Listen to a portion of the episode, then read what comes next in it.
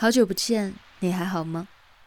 我是荔枝 FM 二零幺二四短发桃子，订阅我的电台，那些眼睛看不到的美好，就用耳朵来听吧。今日份的故事依然是每个为祸人间的恶魔，原本都能成为天使的下半部分。文章原标题：陕西十三岁男孩残杀六岁邻居后藏尸十五天。每个为祸人间的恶魔，原本都能成为天使。作者王耳朵先生，新闻学硕士，青年作家，知名媒体前首席记者，一个改不了路见不平一声吼臭毛病的青年作家。微信公众号王耳朵先生。那一年，男孩十三岁了，他长大了，变得更加的目中无人。为了一部苹果手机，他把目光锁定在了一位素不相识的女教师身上。那一天，他在村里看到一辆漏油的三轮车，就用矿泉水瓶子接了一瓶。准备抢劫时，他担心女老师反抗，男孩索性将汽油直接泼洒在了她身上，并掏出打火机点燃了。火焰瞬间将老师吞噬，在疼痛和呼救当中，他晕倒在了现场。男孩趁机抢走了苹果手机逃走。小区居民发现全身着火的老师之后，拨打了幺二零。虽然捡回了一条命，但是却被诊断为特重度烧伤，大部分的手指被烧到坏死，如同黑炭一般，面临着截肢。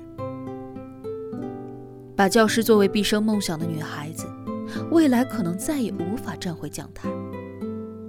一个手机，就为自己引来了一场无法承受的灾难。而男孩呢，在纵火抢劫的当晚，躲在旅馆住了一夜。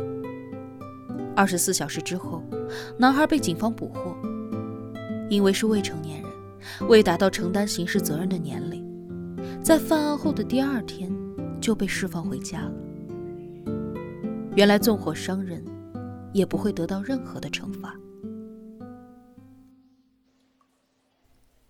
那一年，男孩十六岁，他成熟了很多，也结识了三个和他一样横行霸道的狐朋狗友。因为没钱去网吧，男孩和朋友聚在一起想办法。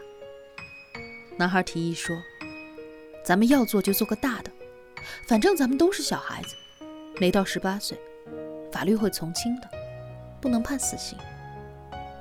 于是，四个人决定在熟悉的学校寻找一名有钱的学生作为绑架目标，杀死之后再向家属勒索钱财。没多久，他们将目标锁定在了一个家住干部楼的有钱人——十六岁的小雨身上。那天，男孩们身上携带了尖刀、电线等作案工具，将小雨骗出学校。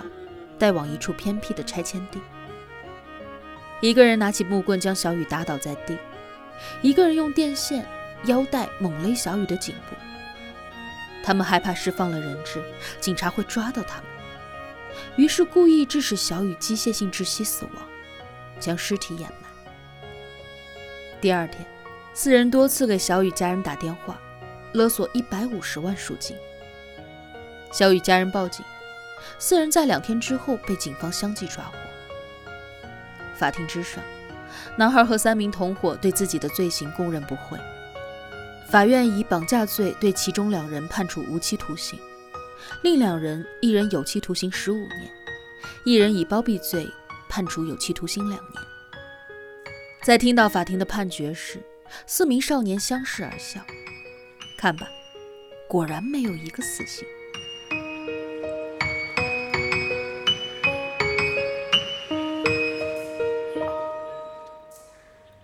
亲爱的弗洛伊德里有一句话：“没有是非观的孩子是这个地球最可怕的生物。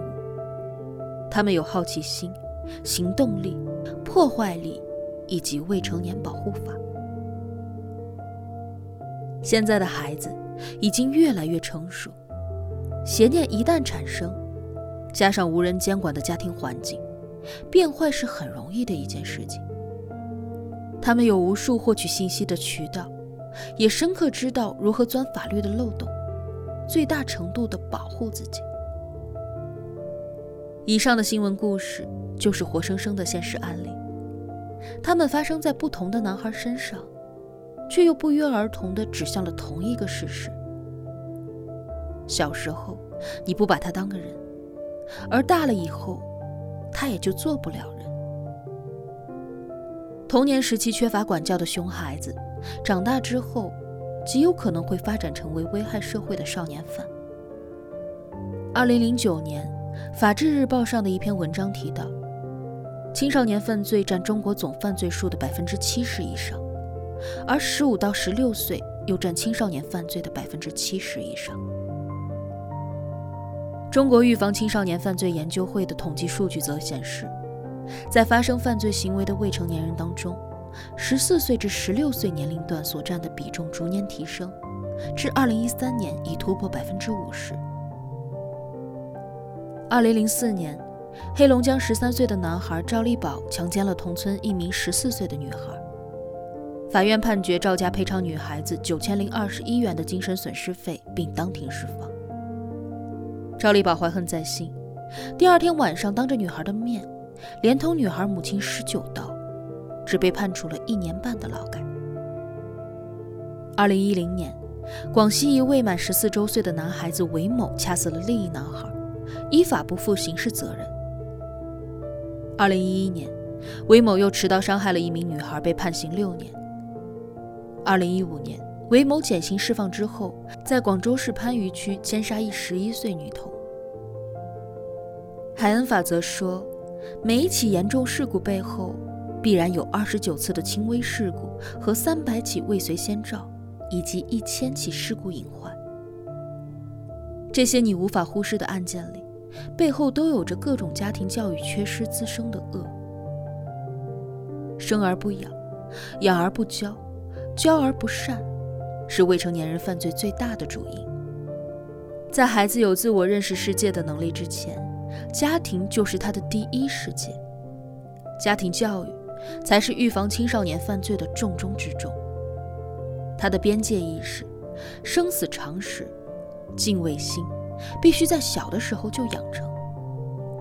别等到孩子的价值观扭曲之后，才后悔当初管教的太少；别等来法律的制裁之后，才哀叹当初太过于溺爱。最后。我想再重复两句话，一句是2018年人大内司委副主任委员王胜明说的：“大家都重视，离解决就不远了。”另一句是2020年最高人民检察院工作报告里的：“惩罚就要痛到不敢再犯。”这些恶性案件，我能够预料到，很多读者看完之后都会说：“传播负能量，又或者说我写了也没有用。”其实不然，今年的三月一号，刑法修正案正式实施，刑事责任年龄从十四周岁降至十二周岁。法律能抑制人性，规则能约束行为，说明公众的呼声是有用的，传播更有用。社会不是因为没有道德才没有秩序，而是因为没有秩序才没有道德。没有人出生就注定成为恶魔。而他们只是在成长过程当中失去了成为天使的资格。比起把法律视为惩治恶魔的最后一道防线，良好的家庭教育、各司其职的父母，才是让生为白纸的孩子成长为天使而非恶魔的关键。既然选择为人父母，就应当明白家庭教育是此后二十年人生当中最大的责任。最后。希望每一个孩子在走出家门之后，都能够平安的回家。